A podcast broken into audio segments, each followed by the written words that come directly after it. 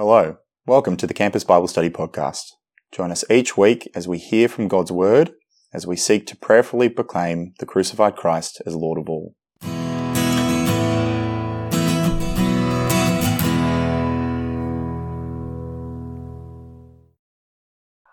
We'll see how long it works. Uh, students, I want you to have a look around and um, have a look at the grads and the family and friends who've made an effort to be here tonight. Um, they probably haven't made that effort just because they want to have a great night. They, might have a mildly enjoyable night, I hope, but uh, they're actually here because they care about you. And many of them care about you and the ministry you receive so much that they pray for you. Some every week, some every day. And many of them actually give of their hard earned income so that you can have the ministry that you have on campus. So it is just so nice to have them with us tonight. A, a, selection of them. We don't have, you know, there's thousands of grads and friends and supporters who provide the ministry that you enjoy. There's 150 of them here tonight. So if you get the chance, why don't you say thank you?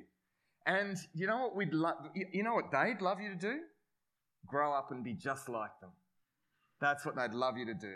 And we hope that you will do that and you'll be the grads who care about generations of students after you. So let's pray and then let's dig into the Bible and we'll, uh, we'll grow together. Let's pray. Our Father God, we're really thankful to you to be together tonight. We're so thankful for the grads and the supporters and friends and family members who've made the trek up here tonight to be with us. Father, we pray that you'll teach us all tonight from your word. Help us understand by your Spirit your word that you teach us so that we might live lives that honour you as you deserve. We pray this in Jesus' name. Amen. So, you want to find your calling in life. Perhaps the most common issue of guidance that there ever has been. You want to find your calling. But how are you going to make the right call and find your true calling? There is good news and there is bad news. The good news is that there are thousands of articles online all about finding your calling. The bad news? There are thousands of articles online that are all about finding your calling. Let me demonstrate with just a few. Oprah has some advice for you about finding your calling.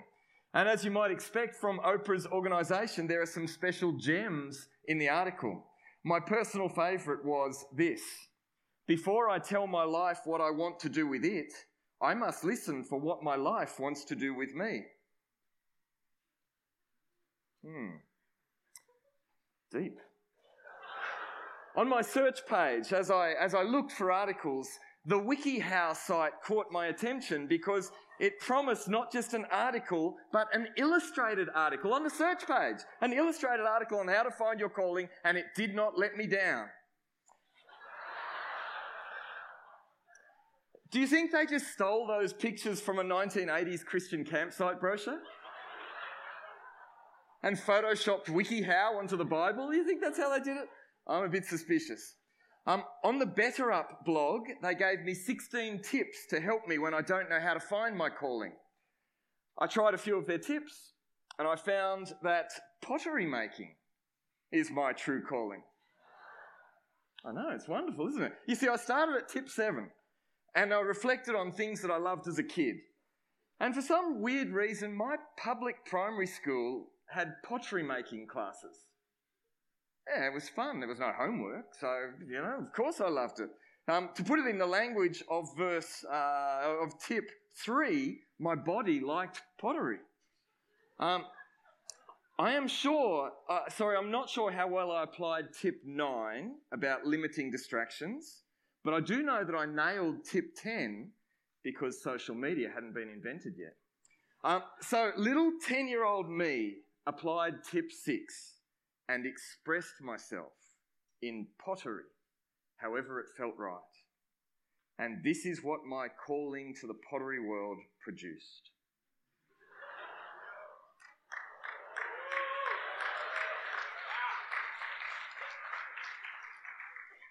That is not pottery. They are crimes against art. And can you believe that my mother kept them? She has kept them for way too long, those ceramic atrocities, for all these years. I think she should have told me to apply tip 12. Go and play outside, Carl. Perhaps on the road. Um, look, but if if 16 tips, if 16 tips isn't quite enough for you, you might prefer Forbes magazine's 20 ways to find your calling, and it comes with a free luxury watch. Let me, I can't go through all 20, so let me just give you three of my favourites from Forbes magazine. Number five, burn your plans. That's going to help. Uh, number 11, roam a library. Um, and number 19, be authentically uncool. I can do that. Um, are you starting to get a feel for the quality of advice online about finding your calling? Are You're starting to get a feel for it? What even is a calling? Most of the articles that I just quoted from don't even define what they mean by calling. Here is the closest that WikiHow gets to defining what a calling actually is. By looking within yourself to identify what's most important to you and making room for your passions, you can begin to uncover that special thing that you were born to do. Right. Oprah's writer changes the terminology to vocation. Sounds cooler, just means calling in Latin. Don't get too excited. And here is Oprah's writer's best definition. I've come to understand vocation not as a goal to be achieved, but as a gift to be received. There's rhyming there. The treasure of true self I already possess. Vocation doesn't come from a voice out there calling me to become something I'm not. It comes from a voice in here calling me to the, be the person I was born to be. It's more Oprah kind of depth, isn't it? More, it's, it's rubbish. Forbes magazine didn't even bother trying to define what calling is. They just launched straight into their 20 ways to do it and get a luxury watch.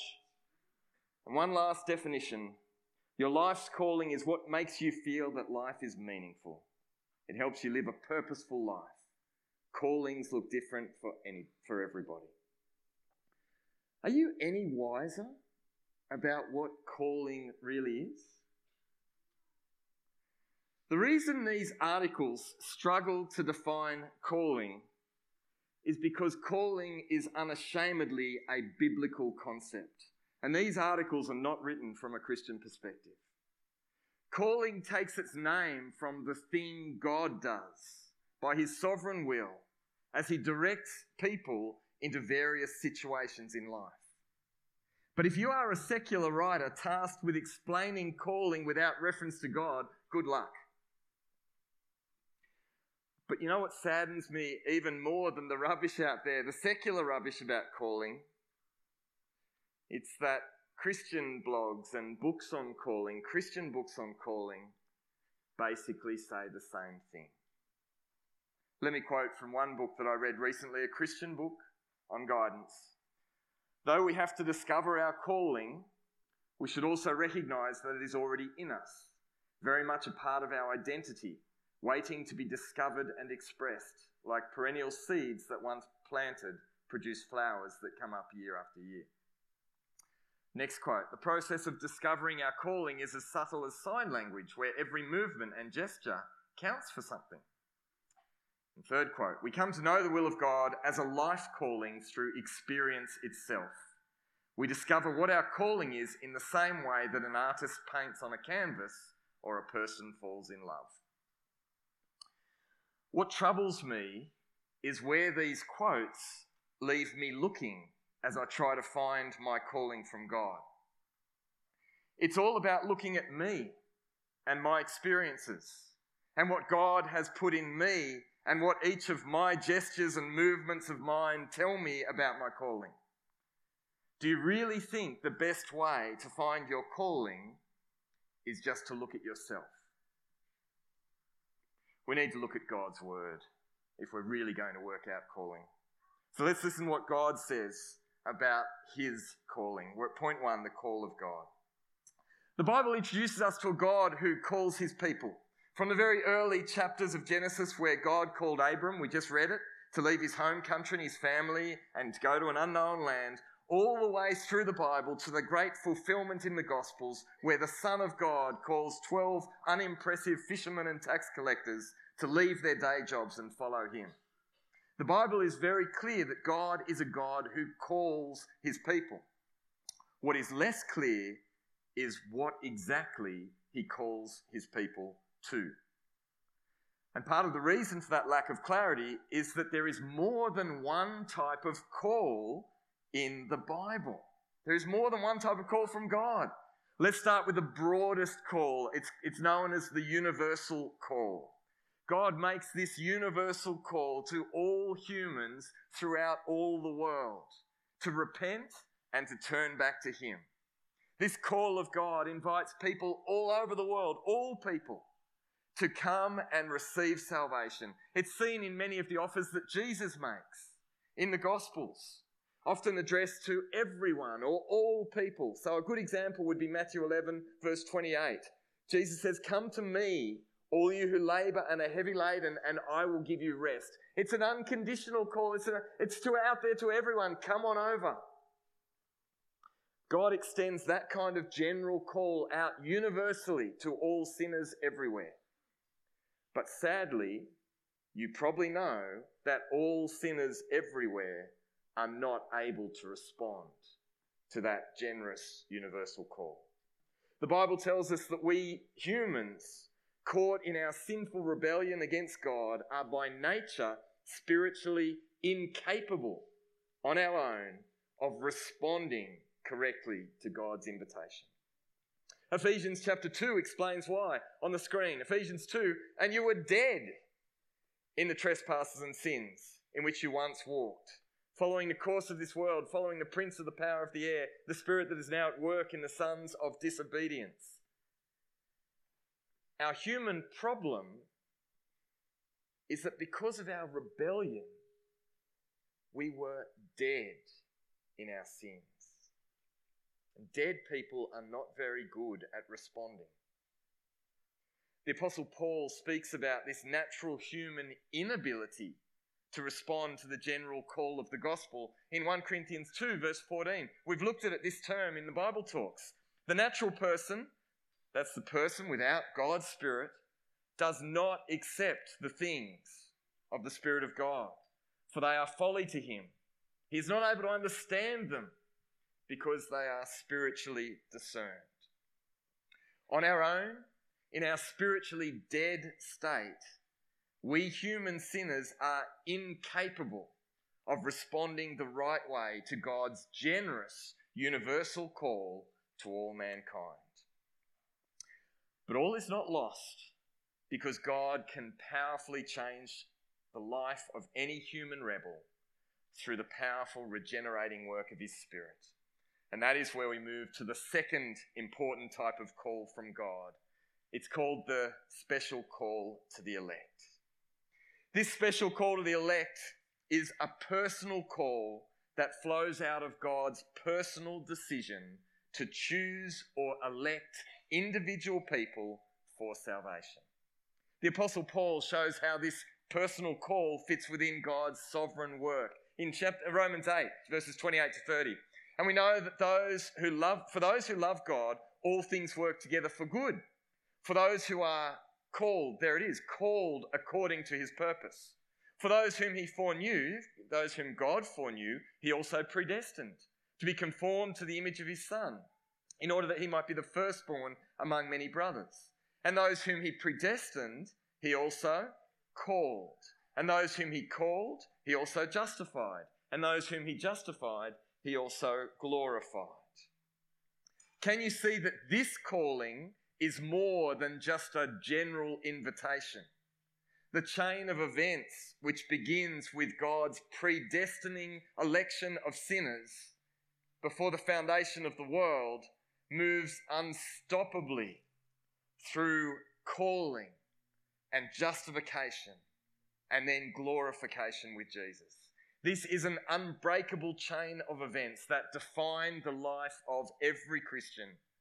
And God's personal call is a critical link in the chain.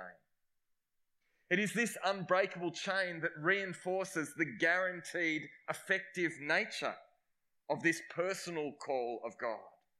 That is why you'll sometimes hear this personal call referred to as the effectual call. It means that this call always achieves its purpose of salvation. It never fails.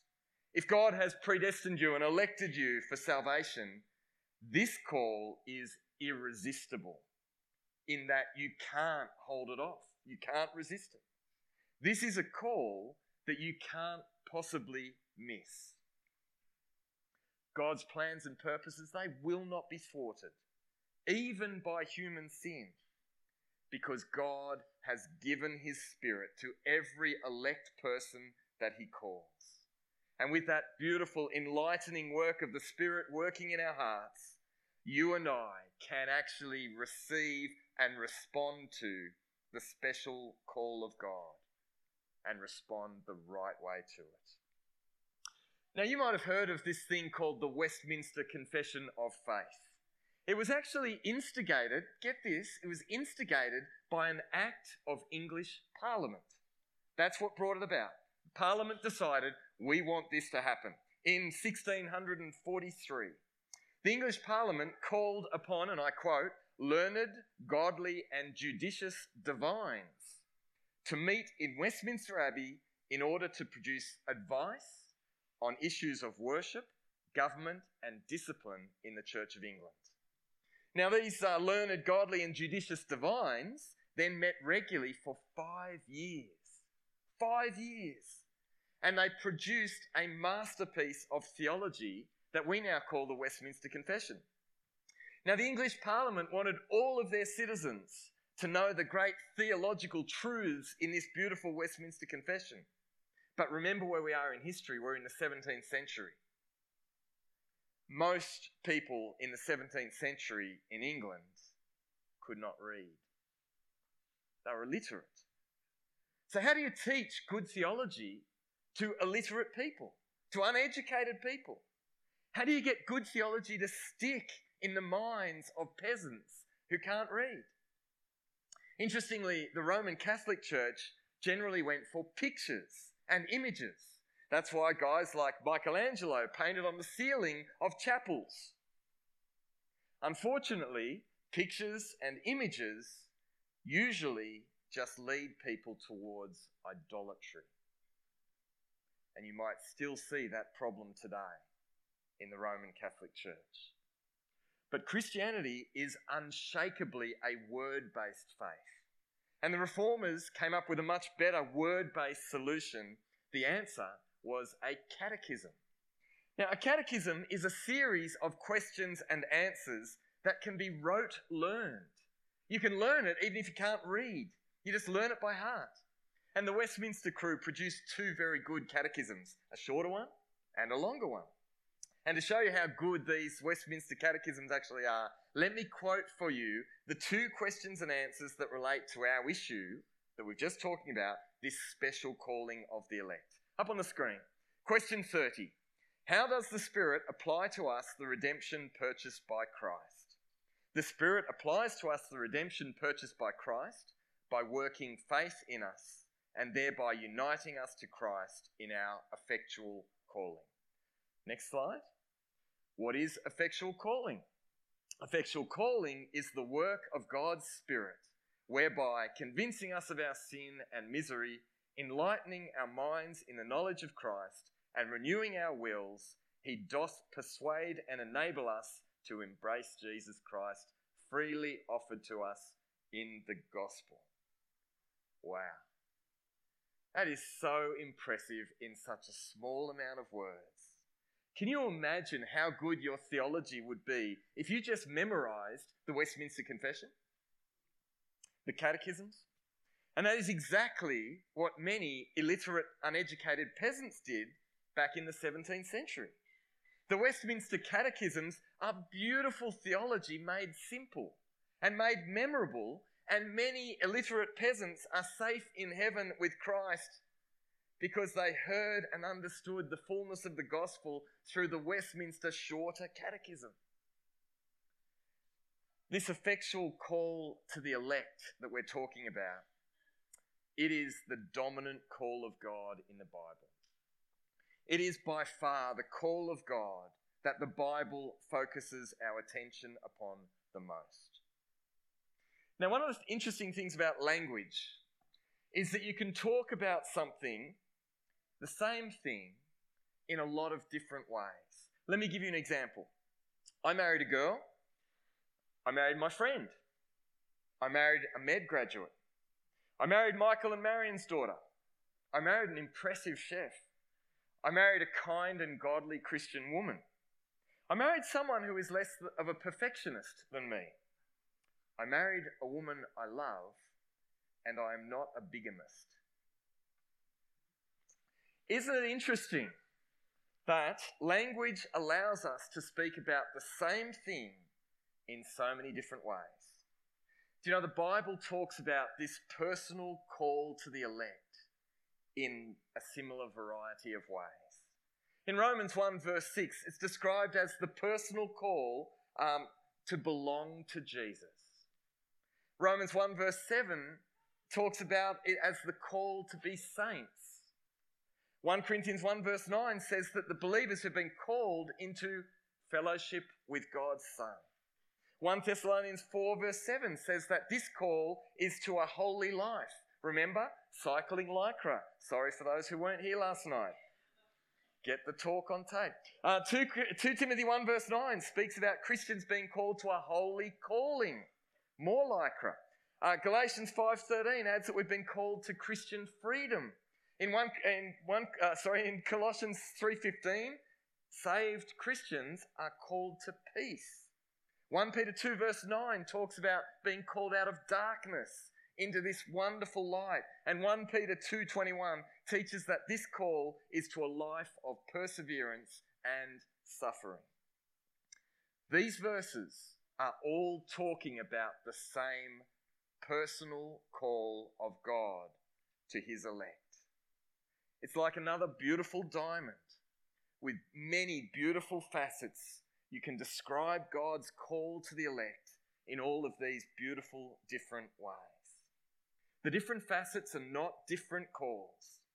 They are just different ways of speaking about this one beautiful personal call of God that brings us into a perfect relationship with our Lord Jesus and unites us with our God.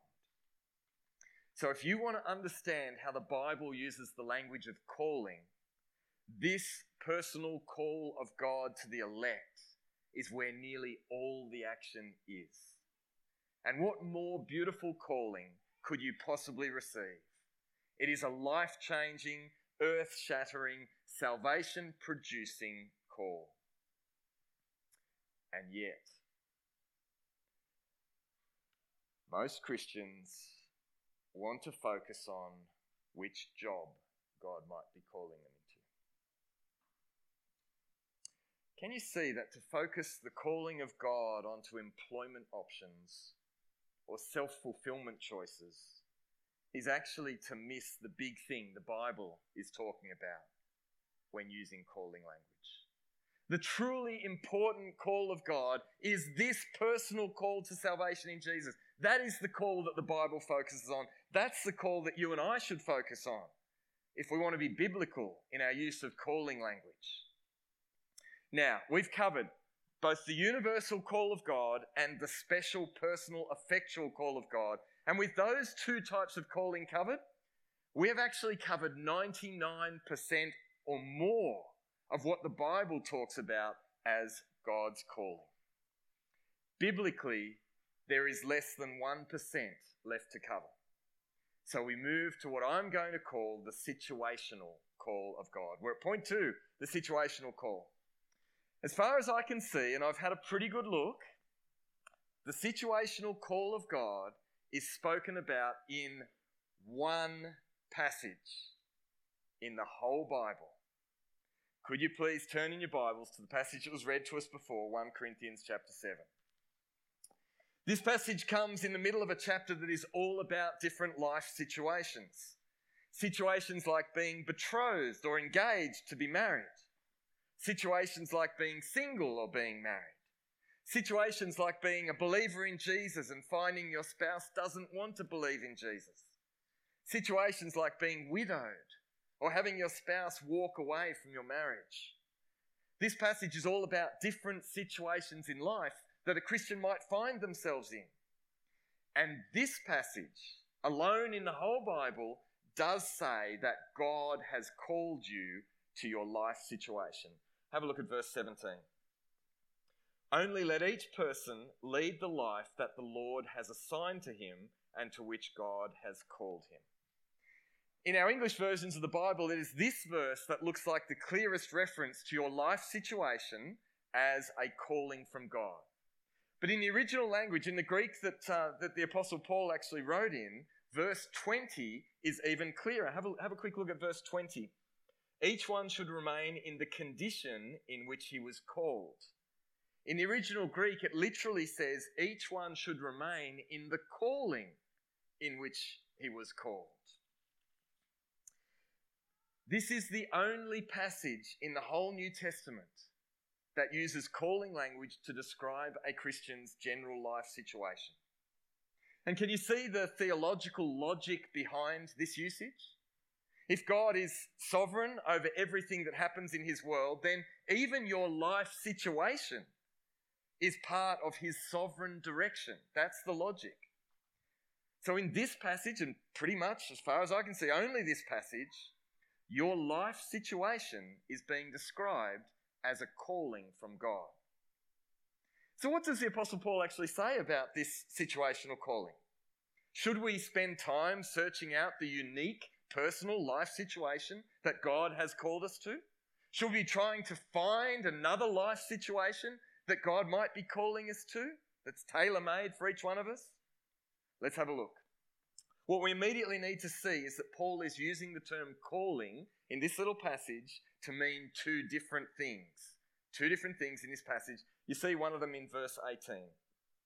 Let's have a look again. Verse 18. Was anyone at the time of his call already circumcised? Let him not seek to remove the marks of circumcision. Was anyone at the time of his call uncircumcised? Let him not seek circumcision. When Paul speaks about the time of his call, that call is definitely God's special personal call to the elect. It's the call that saves you when you believe in Jesus. But if we step forward to verse 20, the Apostle Paul is clearly using the language of calling to refer to a believer's life situation or condition in life. We just read it. And that's reinforced, in verse 21 as the logic extends straight into the possible life situation of slavery, or as our Bibles term it, being a bond servant.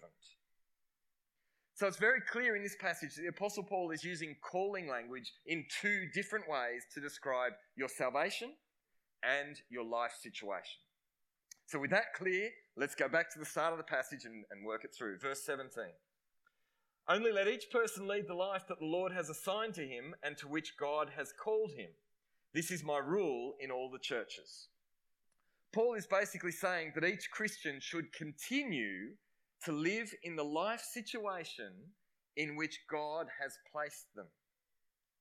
Now, when you think of life situation, what do you think of? You might think of job, maybe suburb, maybe marital status. But look where the Apostle Paul goes first. Verse 19. Sorry, let's go verse 18.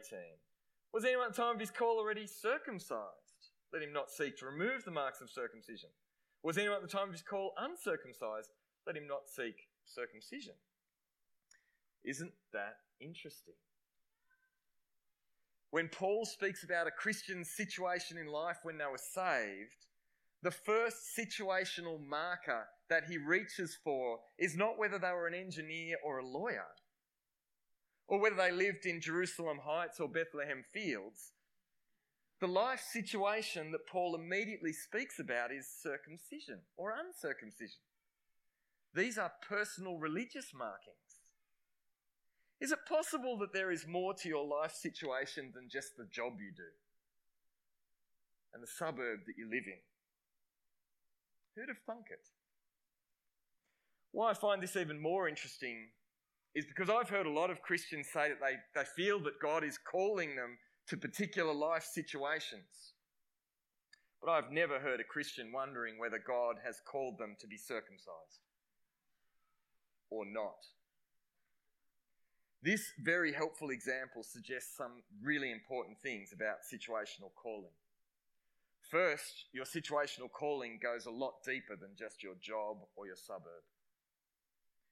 God has also called you to situational things which are much deeper and yet somehow more mundane. Things like whether you have the markings of a previous religion on your body, put upon your body by your parents before you even thought about searching for your calling. Perhaps we could even paraphrase the Apostle Paul and say, was, was your family Buddhist when God called you to faith in Jesus?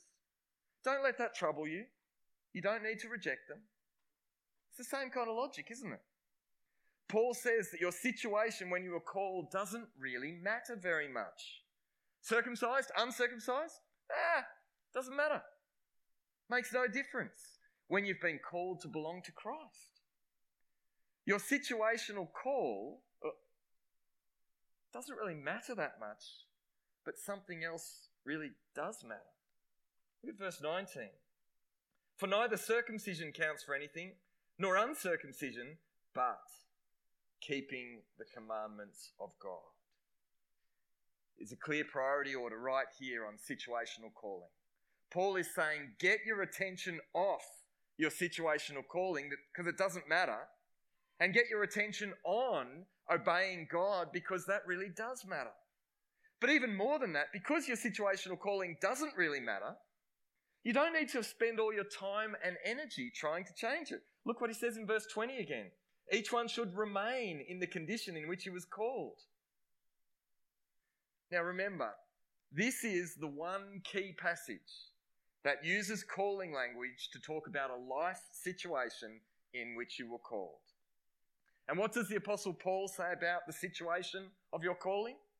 Not go away and read some bad Christian blogs and find your true situational calling. Not even move towards a different situational calling that you might think God is calling you to. He basically says, at ease, soldier. You can stay right where you are.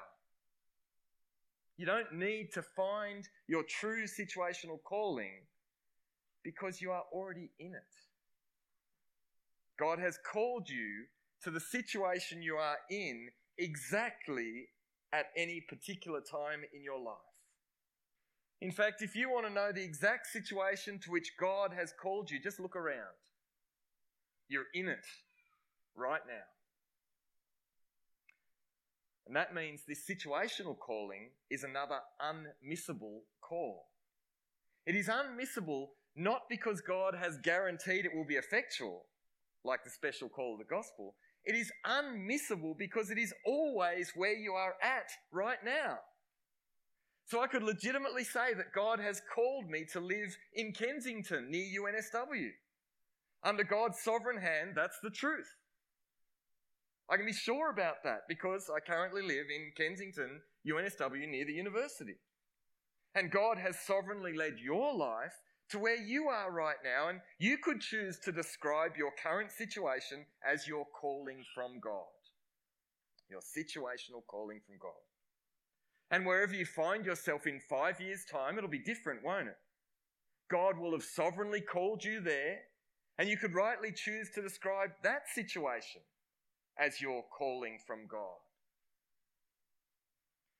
But you can only do this in the present and look back on it in the past.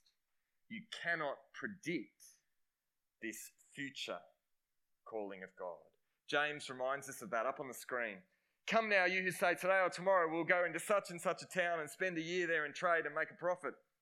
Yet you do not know what tomorrow will bring. What is your life? You're a mist that appears for a little time and then vanishes. Instead, you ought to say, if the Lord wills, we will live and do this or that. God knows your situational calling in the future. God's got it all under control. But you can only know it when you are in it. So I can't legitimately say that God is calling me to live in Maroubra. I have no factual basis of any truthful guidance from God that tells me God will call me to live anywhere. And I would make it even worse if I said that I feel like God is calling me to live in Maroubra.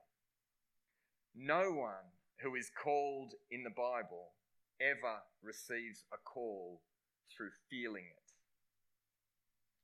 Feeling called is an unbiblical nonsense. Be careful of using it to justify your ungodly future desires. But hang on, we need to keep reading because it looks like Paul might change his mind in verse 21. Let's have a look. Verse 21. Were you a bondservant when called? Do not be concerned about it. But, ooh, but, but if you can gain your freedom, avail yourself of the opportunity. It's a bit of a U turn. What's going on? Because your situation eh, calling doesn't really matter, you don't have to change it. But also because your situational calling doesn't really matter, you can change it. Can you see the logic is there? It's, it's the same logic, isn't it? You can change it if it's helpful. So if a slave can obtain their freedom, that's okay. They can do it because their situational calling doesn't really matter. And if they do become a free citizen, that is their new situational calling. But we need to work out why this situational calling does not really matter.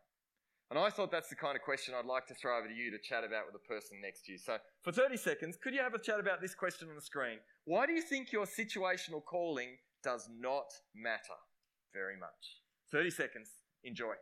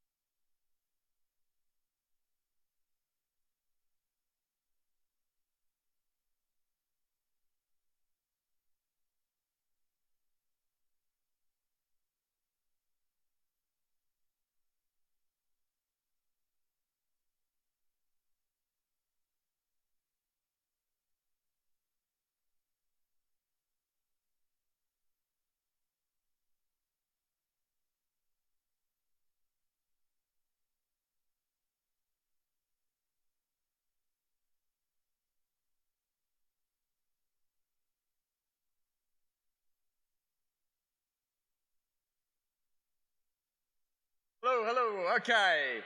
Let's try and work this out together. Why does your situational calling not really matter? The answer is in verse 22. Have a look.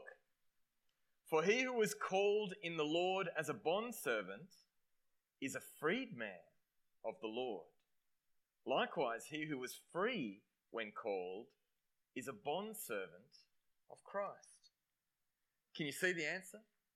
Your situational calling doesn't really matter because the personal call of the gospel to belong to Christ is the thing that now truly shapes your life.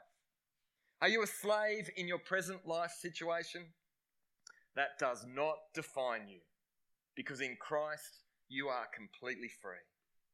And if your situation is to be a free person in society, the personal call of the gospel to belong to Christ has transformed your whole life so that you are willingly and happily a slave for Christ. Paul's argument just keeps making the same point. Your situational calling doesn't really matter, but the special call of the gospel on your life shapes everything. And then we get this mysterious little verse in verse 23. Have a look at it with me and see if you can work out what's going on. Verse 23 you were bought, um, yep, you were bought with a price. Do not become bond servants of men. Hang on, what, what? Where did that come from? We just worked it out that it doesn't matter if you're bond servant. Where did this come from? You were bought with a price. Do not become bond servants of men. Paul can't be forbidding a literal situation of bond servantry, if we can make up a word. He's just said that it doesn't matter if your situation is to be a bond servant because you're truly free in Christ. I wonder whether the logic of the passage really helps us here. Because the passage just keeps reinforcing the same point, doesn't it? Other humans might even have bought your life for a situation of slavery, but they are not the ones who truly own you. Your life is owned by the Lord Jesus, who paid dearly at the cross to call you into his service. When Paul says, don't be bondservants to humans, I think he is basically saying that human slavery, even human slavery, is not the calling that defines you. The call of the gospel trumps your situational calling every day. And the lordship of Jesus over your life takes priority over any human master. You have a more important master to serve. So even if you remain in your situation of slavery, your higher calling is to the master who paid more dearly for you. The personal call of the gospel trumps situational calling yet again. So, verse 24 sums up the final word on situational calling. Verse 24 So, brothers and sisters, in whatever condition each was called, there let him remain with God. You don't need to go worrying about changing your situational calling. Your situation is perfectly fine exactly as it is. Even if you were a slave to another, another human master. The personal call of Christ upon your life is now everything that shapes who you truly are. Now, this is a very helpful passage for understanding your situational calling. And I think the message could not be clearer. Your life situation calling is really just the unimportant background details for your truly important calling, which is the special call of the gospel to belong to Jesus and to serve Him. And so we're going to pause here and have a break, and we're going to sing about this very thing.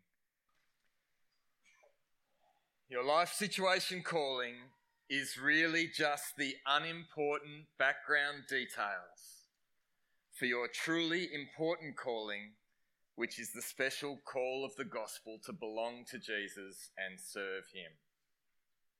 So, may I ask you an awkward question? Why have Christians become fixated on a situational calling which is hardly ever mentioned in the Bible, and the only time it is, we are commanded not to fixate on it? We're at point three. Why do we struggle with this? Why has nearly every Christian pastor on the internet put out a blog about how to find your situational calling when the Bible says you shouldn't even try? Why do you think we struggle in this area when the biblical evidence is so clear? I know we've just had a break, but I want you to think about this question with the person next to you. So I'm going to give you another little break. Bonus. There's a question on the screen. You've got 30 seconds. Dig in.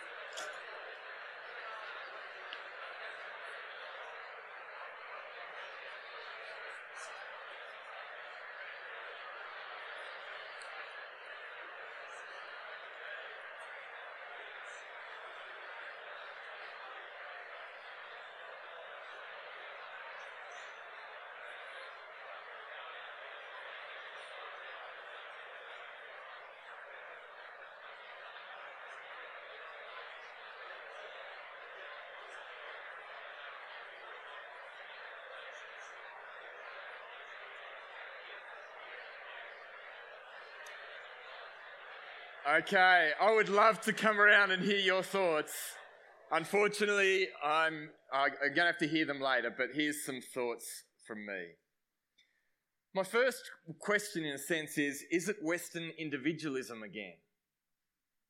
Even though you cannot get more personal than the special call of the gospel into a personal relationship with the God of the whole universe, somehow that call doesn't excite us as much as a situational call that seems to be somehow more individually specific? Is it because my situational calling speaks of unique situational details that belong just to me? I have been individually called to live in Kensington with quite a few other people who also live in Kensington. Is that why we fall in love with situational calling when we really should be blown away by the intimacy of our personal call to belong to Jesus? Is it because every Christian actually gets the same beautiful personal call of the gospel to belong to Jesus? To quote from one of our more profound movies of your time, is it that if everyone is special, then no one is special? If all Christians get the same personal call, perhaps it doesn't feel quite as special. Whereas Kensington versus somewhere else seems perversely to be a level up in intimacy. You know, I'm tempted to say that Western individualism is the problem here, but this problem exists just as strongly amongst our Asian Christian brothers and sisters who come from an Eastern communal worldview. So I don't think it's just Western individualism. I think it is profoundly more universal. It is our human egocentric sin. We just naturally like to focus upon ourselves. And we get more excited about things that specifically relate to our own personal situation. But even egocentrism isn't the only cause of this problem. I wonder whether our problem here is also caused by the challenge of living by faith rather than by sight. Remember what the Apostle Paul said about faith and sight? I'll put it on the screen. He said, So we are always of good courage. We know that while we're at home in the body, we're away from the Lord, for we walk by faith, not by sight.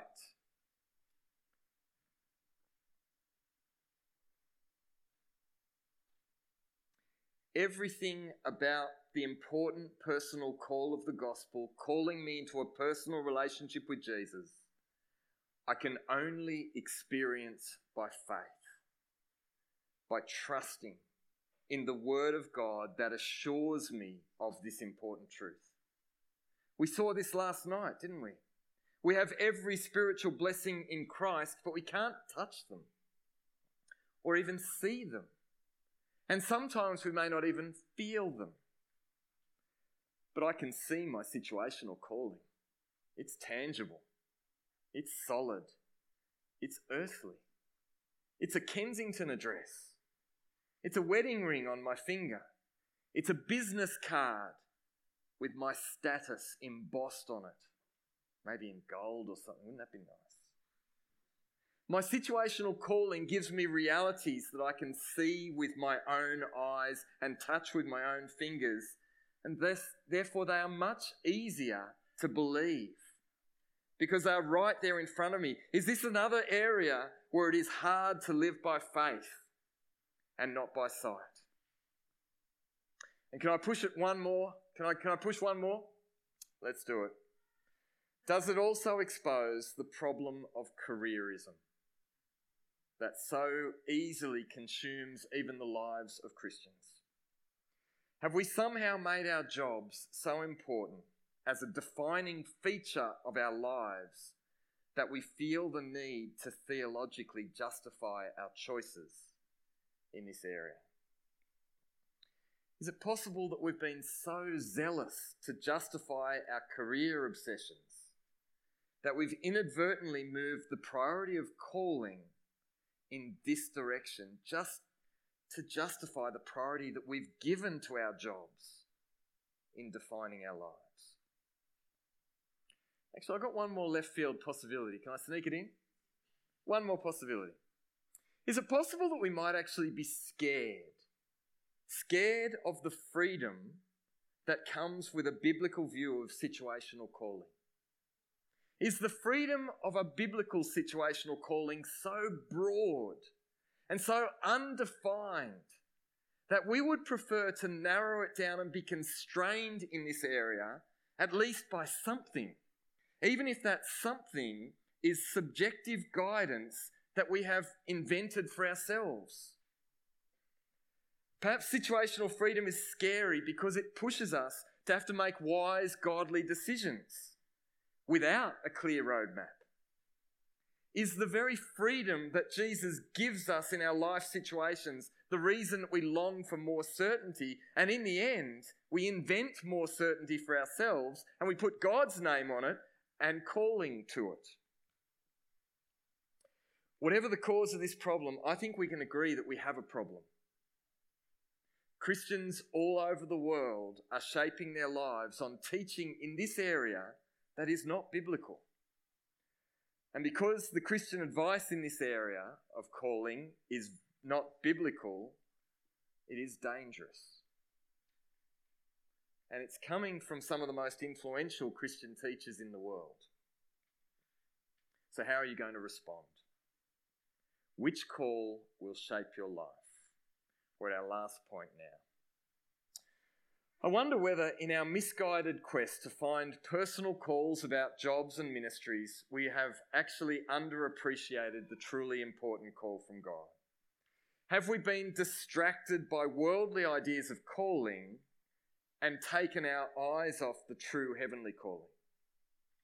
Against that backdrop of unhelpful secular and Christian guidance, we need to re look at the Bible and let the Bible drive us to good theology. If the Bible has spoken so comprehensively about the personal call to belong to Jesus, to be free in Jesus, to live in holiness through Jesus, and to suffer and persevere with Jesus, then we need to let the Bible teach us that that's the call that really matters in our life. Our lives are not primarily about our jobs or even about our ministry positions. Our lives are about being in relationship with Jesus and living in holiness with Him. And that is why we need to let the Bible keep telling us what is truly important. Because in our sin, we keep being distracted by the self centered things that so easily capture our attention. We need to keep listening to God's word so God can lift our eyes to see the things that really matter. So, which call will you shape your life around? Which call will set the priorities in your life? Which call will shape your identity? Which call will you keep focusing upon? If we took our priorities from the weighting that the Bible gives to each calling, what do you think that would look like in our lives?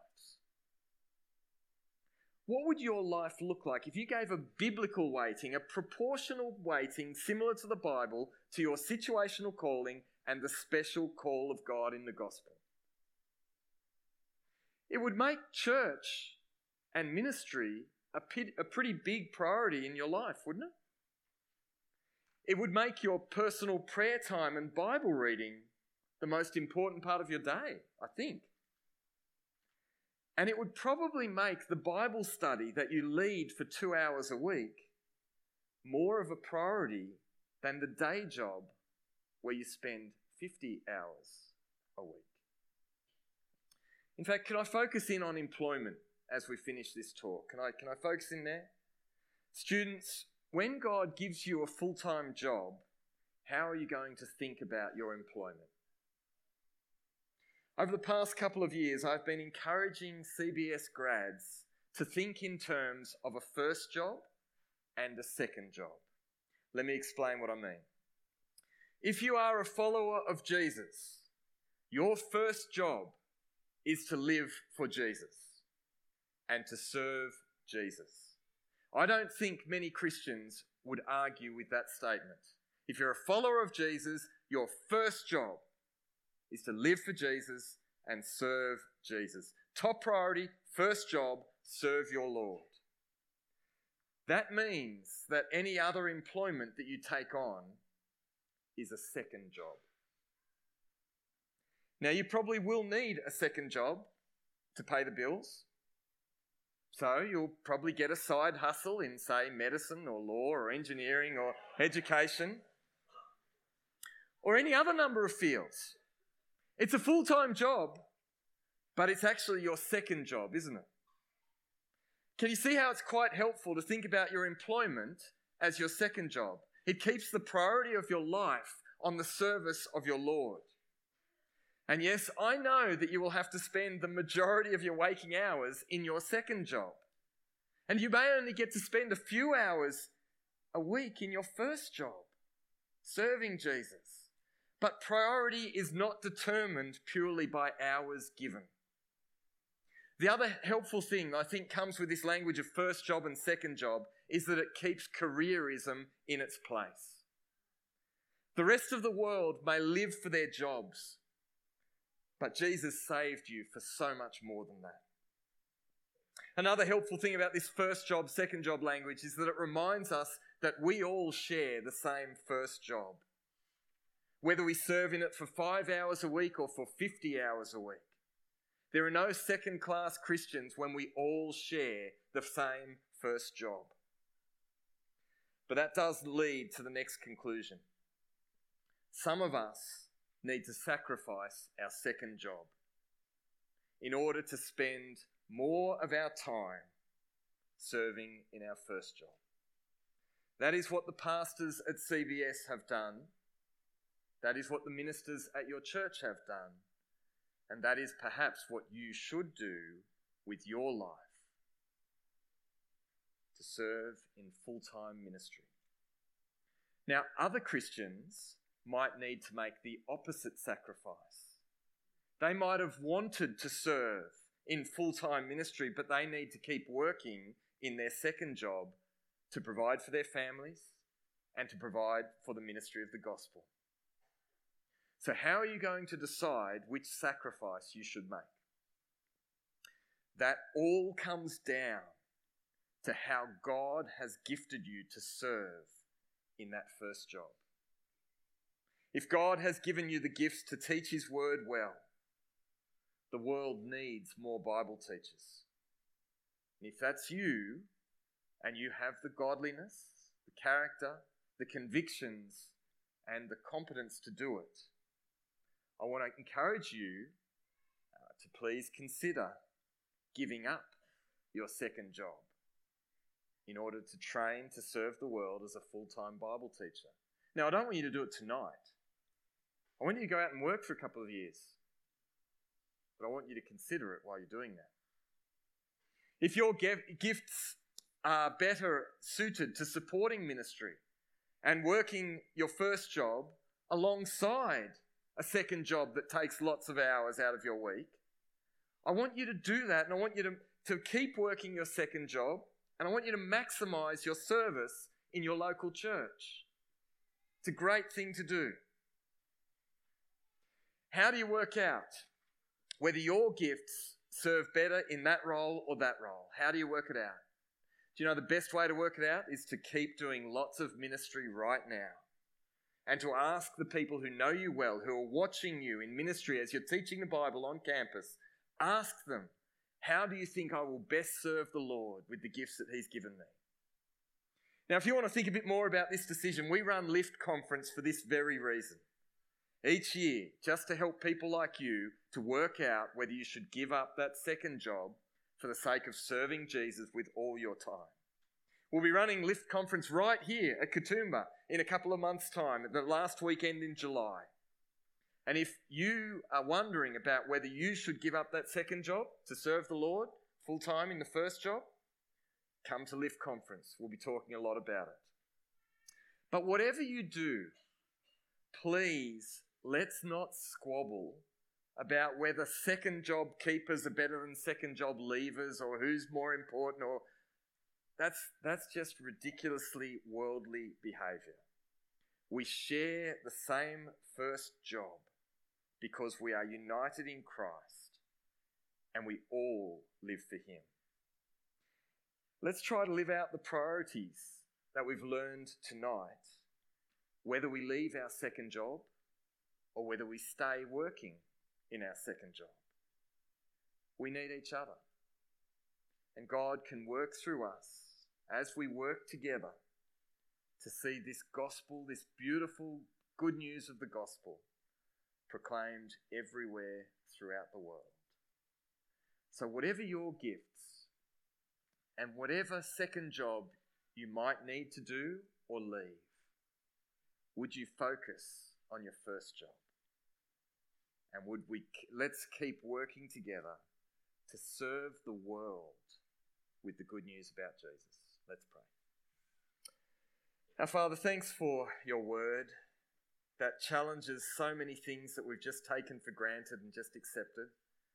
Thanks for this, uh, this challenge tonight. Uh, your Bible really does show us a, a, a weighting that prioritizes things in a way that's different to the way many of us have been thinking. So, Father, we do want to serve Jesus and we do want to live by your word.